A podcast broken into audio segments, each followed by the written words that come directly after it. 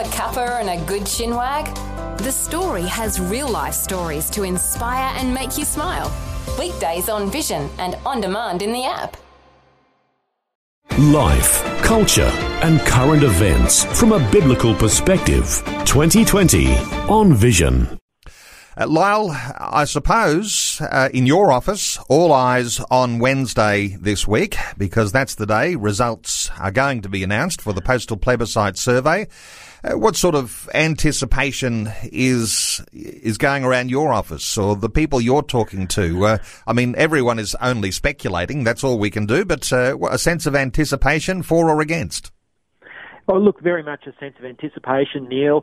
Uh, n- none of us know the result. We are living in hope uh, for a miracle. We believe in a God of miracles. We know that uh, we were chasing down a big lead and uh, the odds were against us. It was a David and Goliath battle. I think we're still in with a chance, but uh, we won't know till 10 a.m.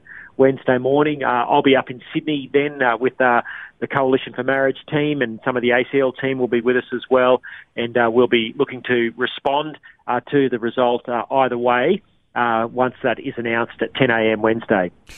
Now, I imagine, Lyle, there won't be a lot of champagne popping, even if the no vote wins. There may be champagne popping on the other side of a yes vote wins. Uh, your thoughts on the way Christians uh, ought to be thinking about how the vote is announced on Wednesday and what sort of uh, measured level of celebration is expected uh, or you'd anticipate? Look, I think if we uh, if we do win, we should be thankful. That should be our response. Thankful to God, but also gracious in our response to our fellow Australians. There will be many in the LGBT community who will be uh, very disappointed and, and, probably angry if that's the case. But um, either way, I think the important way to respond is to realise that this issue is just part of a broader uh, battle for the future of our nation that's going on. Uh, that's much bigger than just the issue of same-sex marriage, and uh, it's so important that uh, we take this opportunity to to uh, see it as a wake-up call, and that we continue to be engaged in the politics of our nation. I think that's the big lesson that comes out of this. Um, yes, we can we can uh, be thankful if we win, uh, but even if we do, the battle is far from over, and we've got to stay engaged with politics as Christians, uh, and uh, and to engage the battle for ideas. We're in this mess because we've been silent for far too long, and uh, I think that's the wake up call and the message that we should all take out of this process, win or lose. So, Lyle, a no vote would mean the issue would be off the table for the foreseeable future. Uh, but a yes vote would mean a private member's bill uh, hastily uh, before the parliament. Uh, your thoughts on on uh, the possibilities of, of that yes uh, private members bill? Yeah, if it's a yes vote, there will be legislation put forward, and we've seen the jockeying around that already. Senator Dean Smith, the gay senator from Western Australia, with the help of the gay liberal from uh, Melbourne, Tim Wilson, have drafted a bill which doesn't really provide any protections for freedom of speech or provides no protections for freedom of speech. So you can be fined uh, if you speak about marriage between a man and a woman under the Dean Smith bill. It provides some narrow protections for uh, people who are paid religious clergy who solemnise weddings, uh, but that's about it. And um, an alternative bill has just been released today by Senator James Paterson. Uh, in the event of a yes vote, it allows same-sex marriage, but it protects freedom of speech and freedom of religion and parents' rights uh, and children's rights not to be exposed to radical LGBTIQ sex education. So that's just been released this morning. Uh, those on the yes side um, have uh, have gone absolutely nuts, um, if I could use that uh, terminology on your program, Neil. They are very upset about it, which I find perplexing because they have said all along there are no consequences for anyone else's freedoms to changing the definition of marriage. If that was really true, uh, they would support Senator James Paterson's uh, reasonable amendments to give effect to what they have been promising all along. Okay, we'll wait with anticipation for the announcement on Wednesday. Lyle, let me ask you about uh, a couple of other issues that are going on. One of those, the citizenship crisis, as it continues to bubble along. John Alexander's resignation means the government is now in minority. It really is crisis time. Yes, it is, Neil, um, and it's uh, in, in, some ways I, I, feel some sympathy towards uh, the government and the prime minister. This is not a crisis of their doing. Uh, anomalies have been discovered uh, in in the citizenship rules uh, under our constitution, and a lot of people who, would have reasonably thought they weren't citizens of foreign countries have been found to be so, and, and that's been a, a long and messy process to sort out. Um, I think it, it means uh, some instability going forward over the Christmas period and into the new year until all this can be resolved. I note that both Labor and Liberal have agreed today uh, that December 1 is the deadline where parliamentarians should uh, put forward uh, evidence of their citizenship, and I think that will then um, spark uh, a number of uh, referrals to the High Court, and I suspect we'll end up with some sort of a process uh, in March or April where there's a, a super Saturday of by elections uh, to resolve this issue to make sure that all uh, members of Parliament are eligible to sit there under the Constitution. Now, we tend not to give too much credence to the polls. They do go up and down in the life of a government, but this citizenship issue uh, clearly has affected uh, the way some of the polling has come in. Uh, any thoughts on the way Australians may be viewing the leadership of the Prime Minister and perhaps even the competency of the government? Yeah, you know, you're right, Neil. Um, the Prime Minister has been marked down badly in the latest uh, Newspoll published in the Australian newspaper today.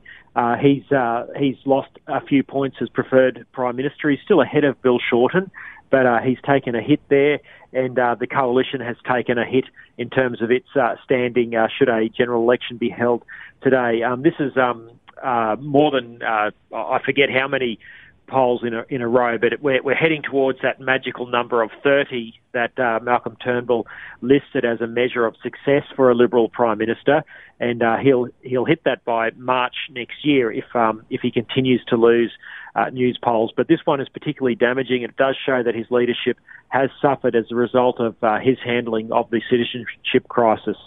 And of course, Labor is standing firm that there are no citizenship issues on their side, even though there's a cloud over Justine Keay and Susan Lamb. Uh, there's threats uh, on both sides, aren't there, about uh, referrals to the High Court? Well, well, there are, and that's why I think today's um, uh, announcement uh, of, a, of a bipartisan deal for December 1 being the deadline. Um, I think if you recall uh, last week, that was Bill Shorten's um, that was his uh, position going into that meeting he held with Malcolm Turnbull last week in Melbourne. Uh, that was initially rejected by the government. It looks like Malcolm Turnbull's given some ground and said that December 1 is when all MPs must provide evidence. And uh, I think that's when we'll see um, you know, further referrals to the High Court to determine citizenship, or or perhaps further resignations and then uh, by election. So, look, it, it's a messy process. Um, it is undermining the the Prime Minister's authority. There's all sorts of speculation about his leadership going around, um, and it really does mark, uh, I guess, what has been ten years of very unstable government uh, in our nation, and uh, the fact that there's leadership speculation yet again, I don't think is good for our nation. Um, we, we, really have had a terrible time over 10 years with changing prime ministers, and uh, I don't think this is, um, uh, you know, a good thing for our country.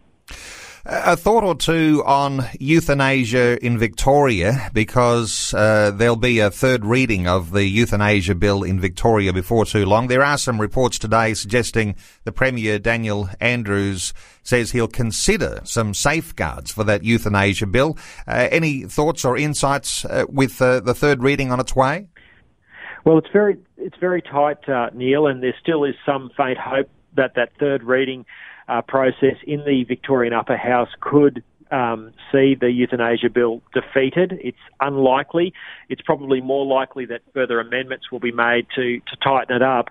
Um, yeah, it, it, really just goes to show how um, facile this whole debate is because Daniel Andrews, you know, got this through the lower and upper houses of the Victorian Parliament, saying that the safeguards were fine. Now he's prepared to look at further safeguards. The reality is you cannot make uh, the legalised killing of human beings uh, safe. Uh, you cannot judge motives of relatives or, or, even, or, or, perhaps, you know, God forbid, even even some doctors. Uh, and of course, the, the pressure that comes to bear on people to quote do the right thing and stop being a burden and um, and request uh, euthanasia. It's it's a very murky area. It hasn't played out well in any other jurisdiction. Uh, there have uh, there's there's a, a, long litany of documented abuses, and um, it's just very disappointing to see uh, this get to this stage in the Victorian Parliament. But um, with Daniel Andrews saying he's prepared to look at further quote quote safeguards, just shows how desperate he is to try and get uh, this legislation through, which is going to be very dangerous and, ha- and set a dangerous precedent in this nation. And Lyle, a issue we'll be talking about more in depth in just a little while. Uh, you might be across the detail. Uh, White Ribbon Australia. Now, it's an organisation that is uh, against uh, violence uh, against women and girls. Uh, they've now decided to endorse a pro-abortion coalition that wants to push for a decriminalisation of abortion in Queensland. Uh, you across that detail? What are your thoughts on, on White Ribbon Australia? Yeah, we've been aware of White Ribbon Australia's support for abortion for some time now, and we've we've spoken out against this previously. Uh, to see them endorsing these 100 or so uh, pro-abortion candidates in the Queensland election is is um, is disturbing uh, yet again.